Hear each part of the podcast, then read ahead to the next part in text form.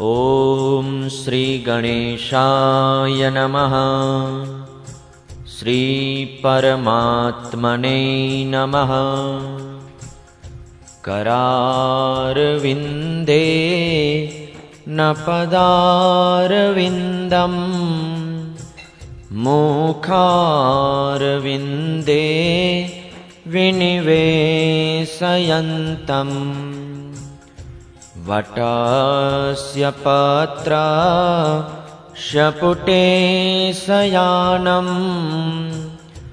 बालं मुकुन्दं मनसा स्मरामि। सच्चिदानन्दरूपाय विश्वुत्पत्त्यादिहेतवे पत्रयविनाशाय श्रीकृष्णाय वयं नुमः। कृष्णं नारायणं वन्दे। कृष्णं वन्दे व्रजप्रियं कृष्णं द्वैपायनं वन्दे। कृष्णं वन्दे पृथाश्रुतम्। સૌ ભક્તોને જય શ્રી કૃષ્ણ સચ્ચિદાનંદ સ્વરૂપ ભગવાન શ્રી કૃષ્ણને નમસ્કાર કરીને આવો આપણે સૌ શ્રીમદ ભાગવતની કથાનું શ્રવણ કરીએ ઓમ નમો ભગવતે વાસુદેવાય શ્રીમદ ભાગવત મહાત્મ્ય કૃષ્ણં कृष्णं वन्दे व्रजप्रियम्। कृष्णं द्वैपायनं वन्दे। कृष्णं वन्दे पृथाश्रुतम्। पेलो अध्याय देवर्षि नारद नो भक्तिसा भेटो। सच्चिदानन्दरूपाय। विश्वोत्पत्त्यादिहेतवे तापत्रयविनाशाय શ્રીકૃષ્ણાય વયમ નુમઃ સચ્ચિદાનંદ સ્વરૂપ ભગવાન શ્રી કૃષ્ણને અમે નમસ્કાર કરીએ છીએ કે જેઓ જગતની ઉત્પત્તિ સ્થિતિ અને વિનાશના હેતુ છે તથા આધ્યાત્મિક આધિ દૈવિક અને આધિભૌતિક એ ત્રણેય પ્રકારના દુઃખોનો નાશ કરનારા છે. જે સમયે શ્રી શુકદેવજીનો યજ્ઞોપવિત સંસ્કાર પણ થયો ન હતો અને જેમણે કંઈ કરવાનું બાકી પણ નથી, એવા વેગથી જઈ રહેલા શુકદેવજીને જોઈને તેમના પિતા વ્યાસજી વિરહ વ્યાકુળ થઈને પોકારવા લાગ્યા. બેટા બેટા, તે સમયે બ્રહ્મમાં તન્મય હોવાને કારણે શ્રી સુખદેવજી વતીથી વૃક્ષોએ ઉત્તર આપ્યો. એવા સૌના હૃદયમાં વિરાજમાન શ્રી સુખદેવ મુનિને હું નમસ્કાર કરું છું. એક સમયની વાત છે કે ભગવત કથામૃતનું રસસ્વાદન કરવામાં કુશળ મુનિવર શૌનકજીએ નૈમિસારણ્ય ક્ષેત્રમાં વિરાજમાન મહામતી શુતજીને નમસ્કાર કરીને પૂછ્યું, સૌનકજી બોલ્યા, હે સુતજી, અજ્ઞાનના અંધકારનો નાશ કરવા માટે તમારું જ્ઞાન કરોડો સૂર્ય સમાન છે. તમે અમારા કાનો માટે રસાયણ અમૃત સ્વરૂપ સારગર્ભિત કથા કહો. ભક્તિ, જ્ઞાન અને વૈરાગ્યથી મળનારા મહાન વિવેકની વૃદ્ધિ કેવી રીતે થાય છે? અને વૈષ્ણવો આ માયા મોહથી કેવી રીતે છુટકારો મેળવે છે? આ ઘોર કલયુગમાં જીવો પ્રાયઃ આ સૂર્ય સ્વભાવના થઈ ગયા છે. વિવિધ ક્લેશોથી આક્રાંત આ જીવોને શુદ્ધ બનાવવાનો શ્રેષ્ઠ ઉપાય શો છે? હે સુતજી, તમે અમને એવું કોઈ શાશ્વત સાધન બતાવો કે જે સૌથી વધુ કલ્યાણકારી હોય તથા પવિત્ર કરનારાઓમાં પણ પવિત્ર હોય. અને જે ભગવાન શ્રી કૃષ્ણની પ્રાપ્તિ કરાવે, ચિંતામણી કેવળ લૌકિક સુખ આપી શકે છે અને કલ્પવૃક્ષ વધુમાં વધુ સ્વર્ગીય સંપત્તિ આપી શકે છે. પરંતુ ગુરુદેવ તો પ્રસન્ન થઈને યોગીઓ વડે પણ દુર્લભ એવું ભગવાનનું નિત્ય વૈકુંઠ ધામ પણ આપી દે.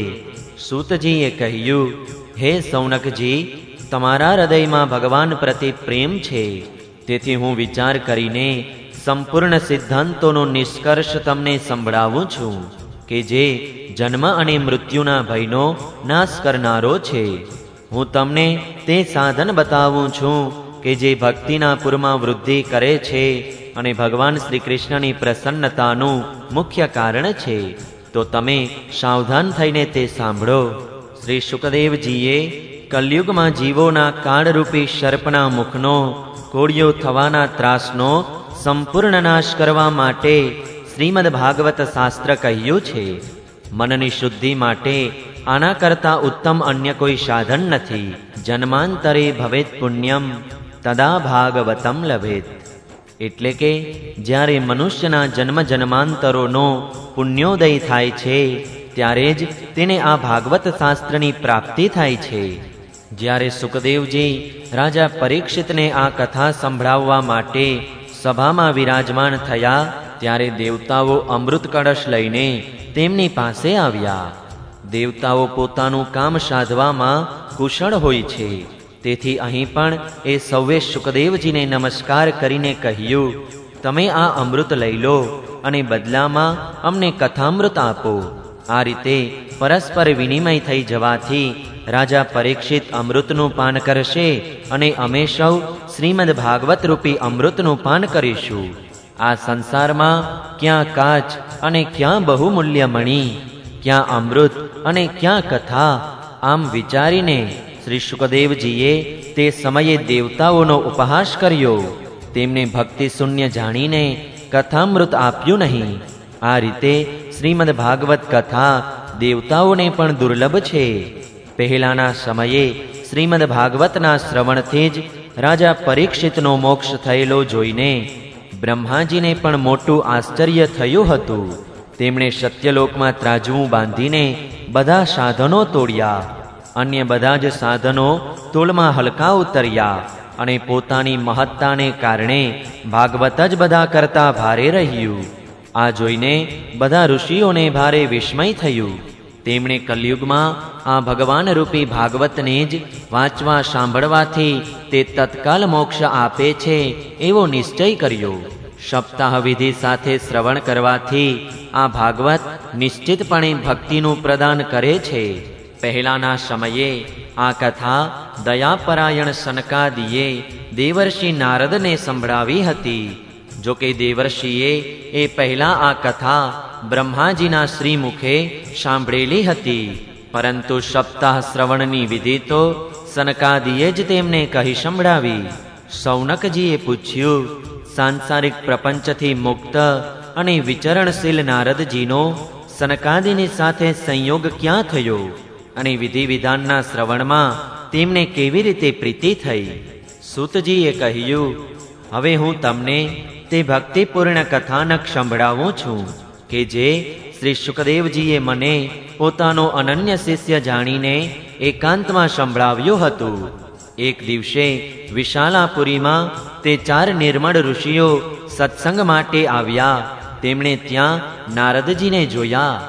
સનકાદીએ પૂછ્યું, હે બ્રહ્મણ, તમારું મુખ ઉદાસ કેમ છે? તમે શા માટે ચિંતાતુર છો? આટલા બધા ઉતાવળા તમે ક્યાં જઈ રહ્યા છો? અને તમારું આગમન ક્યાંથી થઈ રહ્યું છે? અત્યારે તો તમે એવા પુરુષ જેવા શૂન્ય મસ્તક દેખાવ છો કે જેનું ધન લૂંટાઈ ગયું હોય. તમારા જેવા આસક્તિ રહિત પુરુષ માટે આ વાજબી નથી. કહો, શું કારણ છે?